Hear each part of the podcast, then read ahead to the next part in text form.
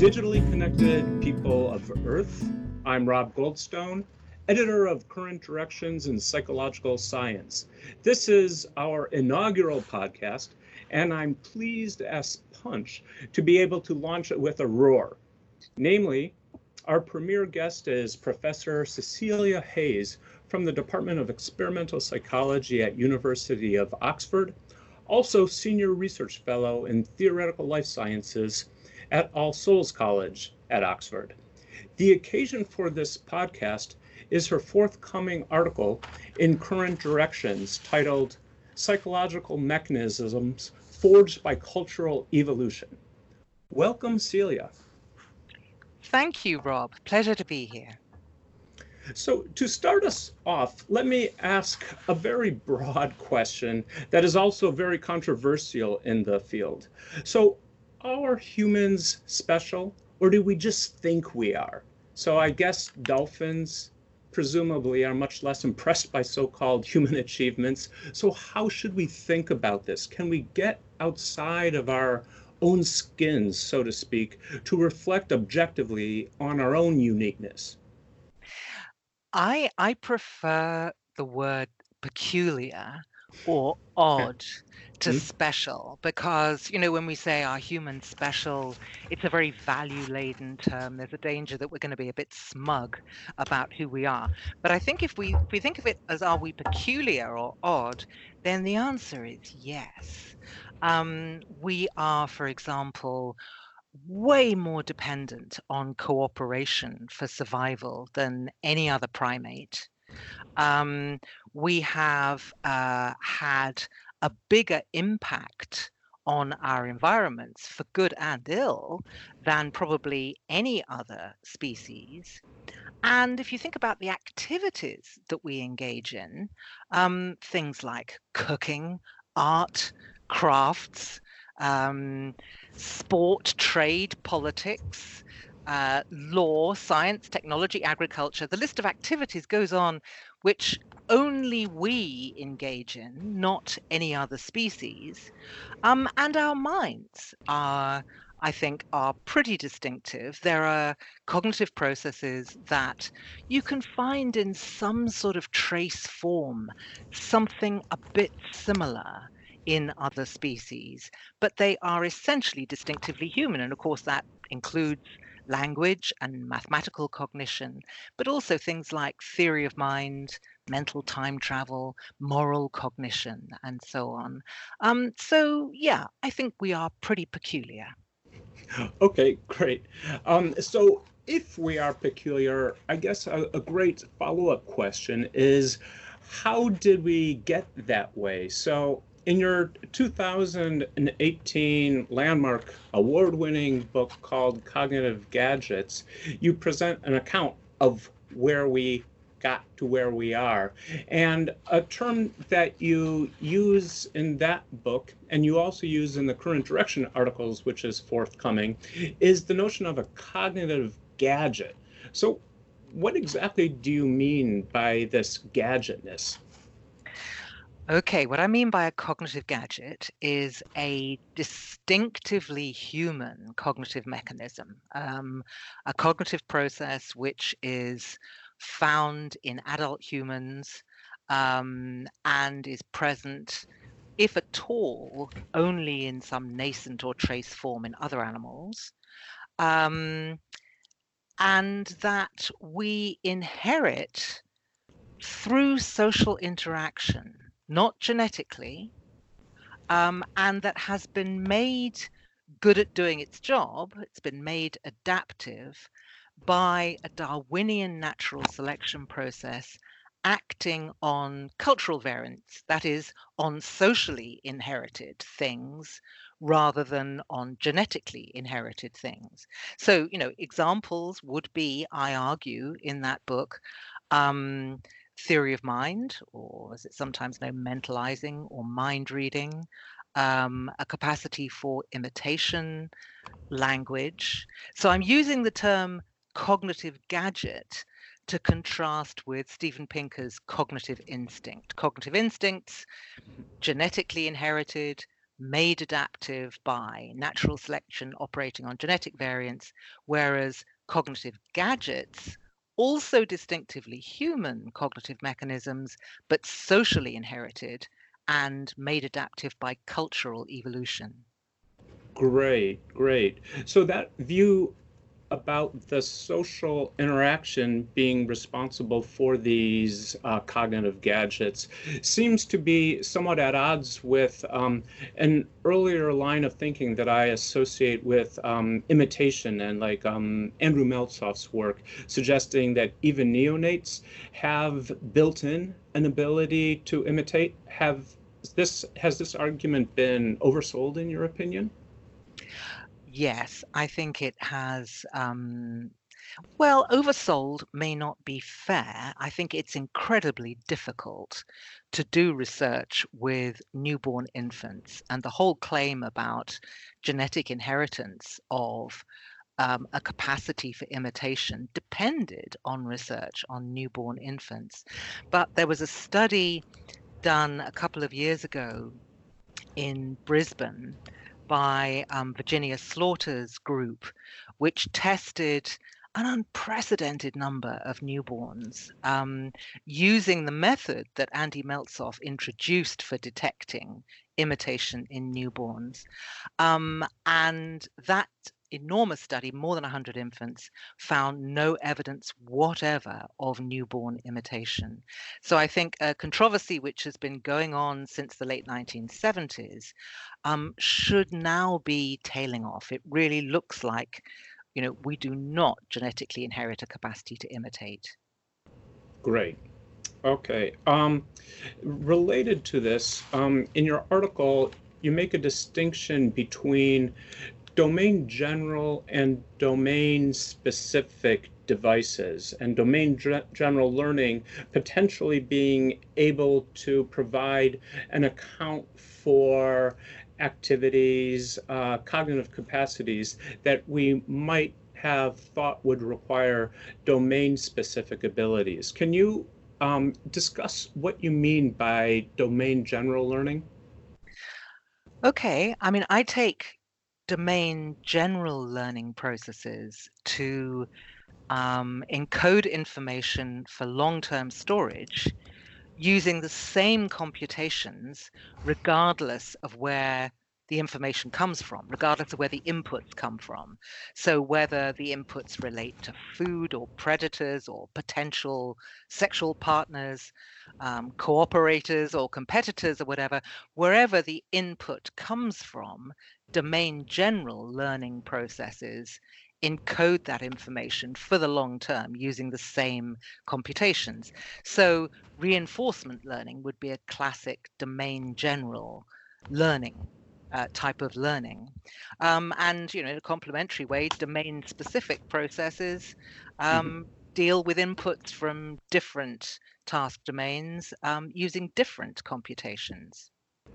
So, are there cases of um, compelling examples where a domain general learning process suffices when we might have thought we needed to have, uh, you know, uh, a lot of very specific, uh, tailored uh, devices to do something when it turns out that you can get away with uh, a much more general learning algorithm? Yeah, I, I think a good example is what's known as social learning. Um, back in the 1980s, it was believed that uh, there's a whole horde of different social learning processes and that all of them um, are based on different computations than the ones that we use when we're processing information from the inanimate environment. But there's a lot of evidence from non human animals and from humans that that just isn't the case. I mean, a, a really vivid example a few years ago, um, Tim Behrens and Matthew Rushworth and their group did work with adult humans, which involved um, modeling of bold responses, brain imaging data, and they gave people two kind of versions of a choice task. And in one version, people were getting advice from another agent on which of two options they should choose. And in other conditions, they were just getting direct feedback, as it were, from the animate, inanimate world on the success of their previous choices. And that study suggested that the very same prediction error based processes were involved whether you were processing advice, social information, social learning, or whether you were processing feedback that you got on your own prior choices directly from the world. The, the prediction error was being calculated in different neural regions in neighboring areas of anterior cingulate cortex, but the computations were just the same for the social and the asocial learning. Great. Yeah, really interesting. Great example. Um, so you have argued for bidirectional influences between cognition and culture. And to many of the members of our audience, it will be very straightforward to think about ways in which our cognition leads to culture. You know, we can't be able to have things like skyscrapers and tapestries, four part fugues, if we don't have an ability to imagine, to um, plan actions, to revise, etc. But the second part of that bidirectional pipeline, I think might be a little bit harder for people to think about. So, how is it possible for culture to change our cognition? Isn't change of cognition something which is too slow moving through evolutionary time?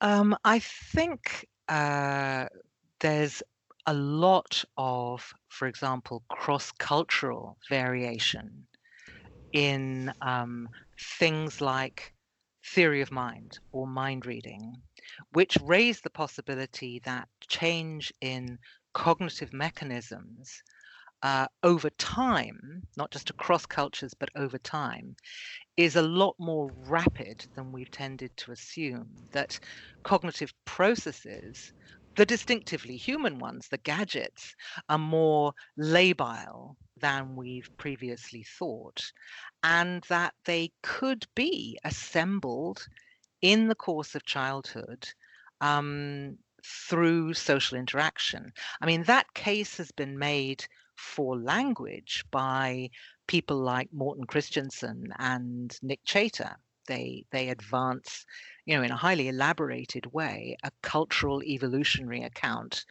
of the development of language.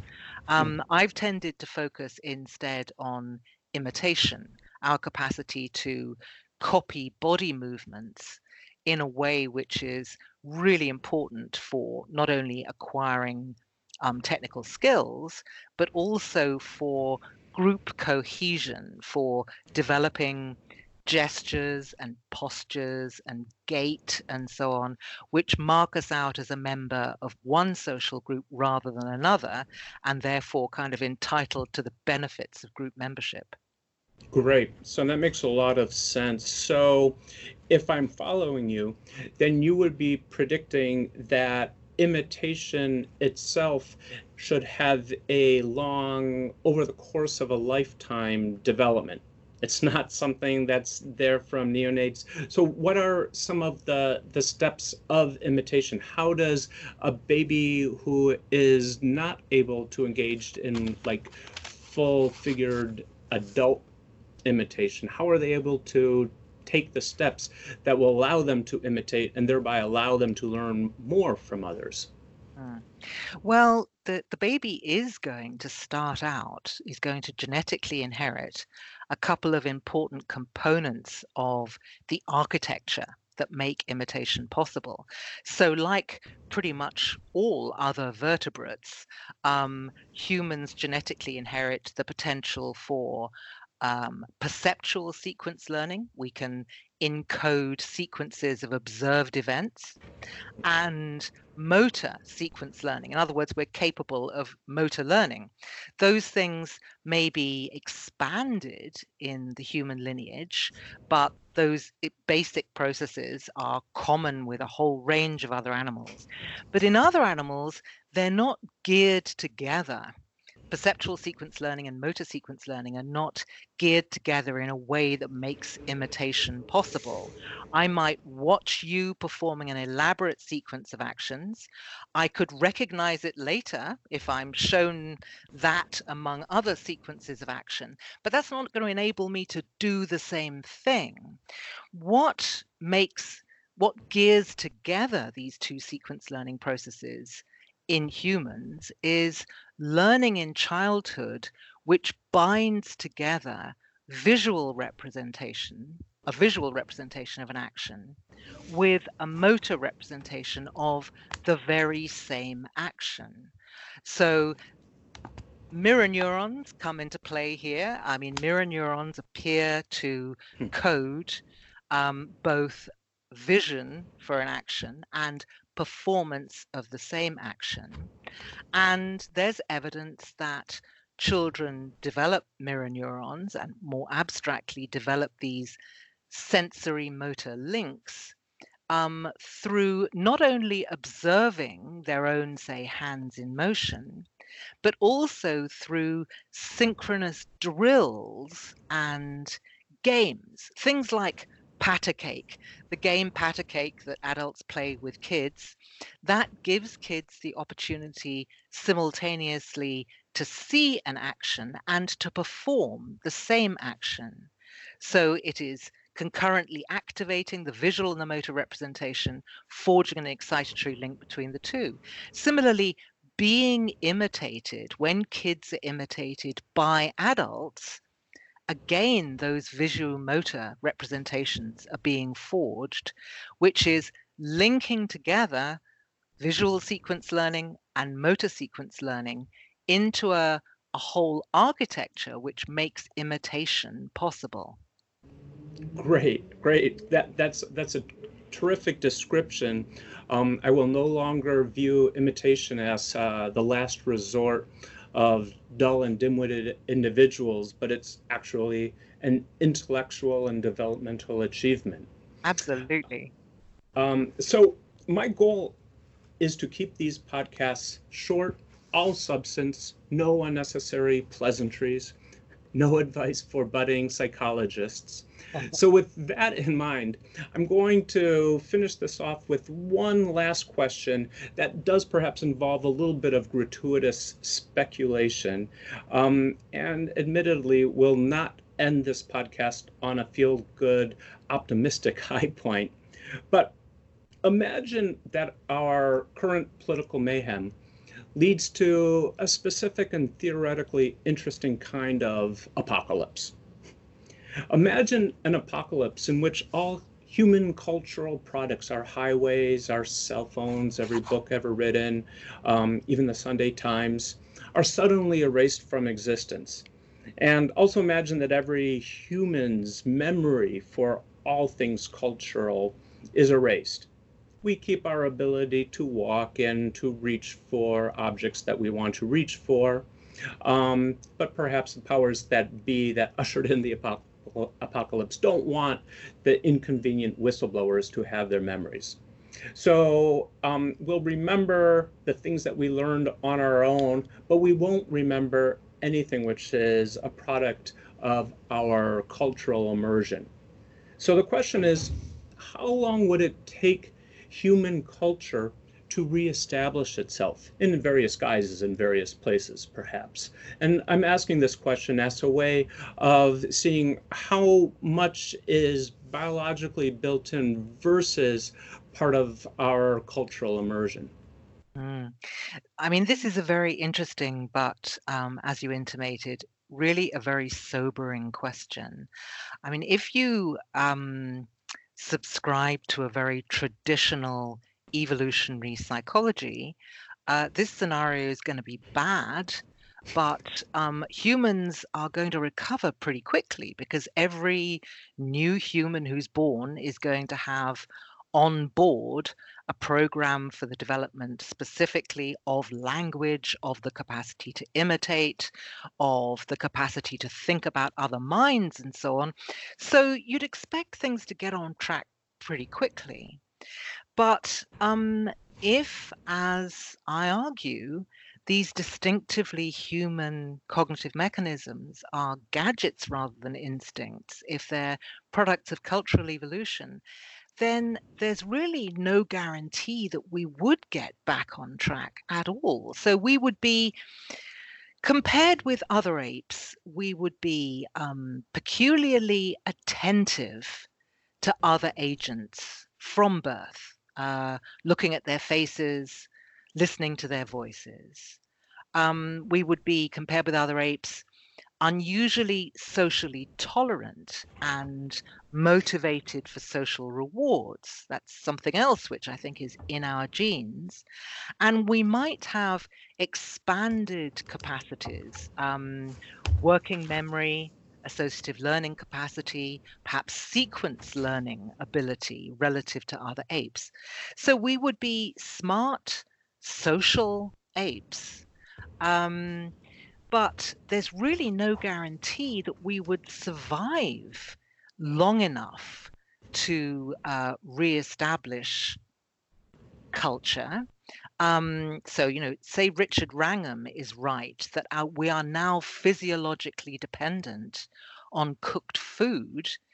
Um, it's possible that, you know, we wouldn't get control of fire back in time um, to begin the very slow contingent process of recovering cultural practices which co-evolve with um, co- cognitive mechanisms to give us anything like the complex cultural tapestry that we have now? It's a very sobering question.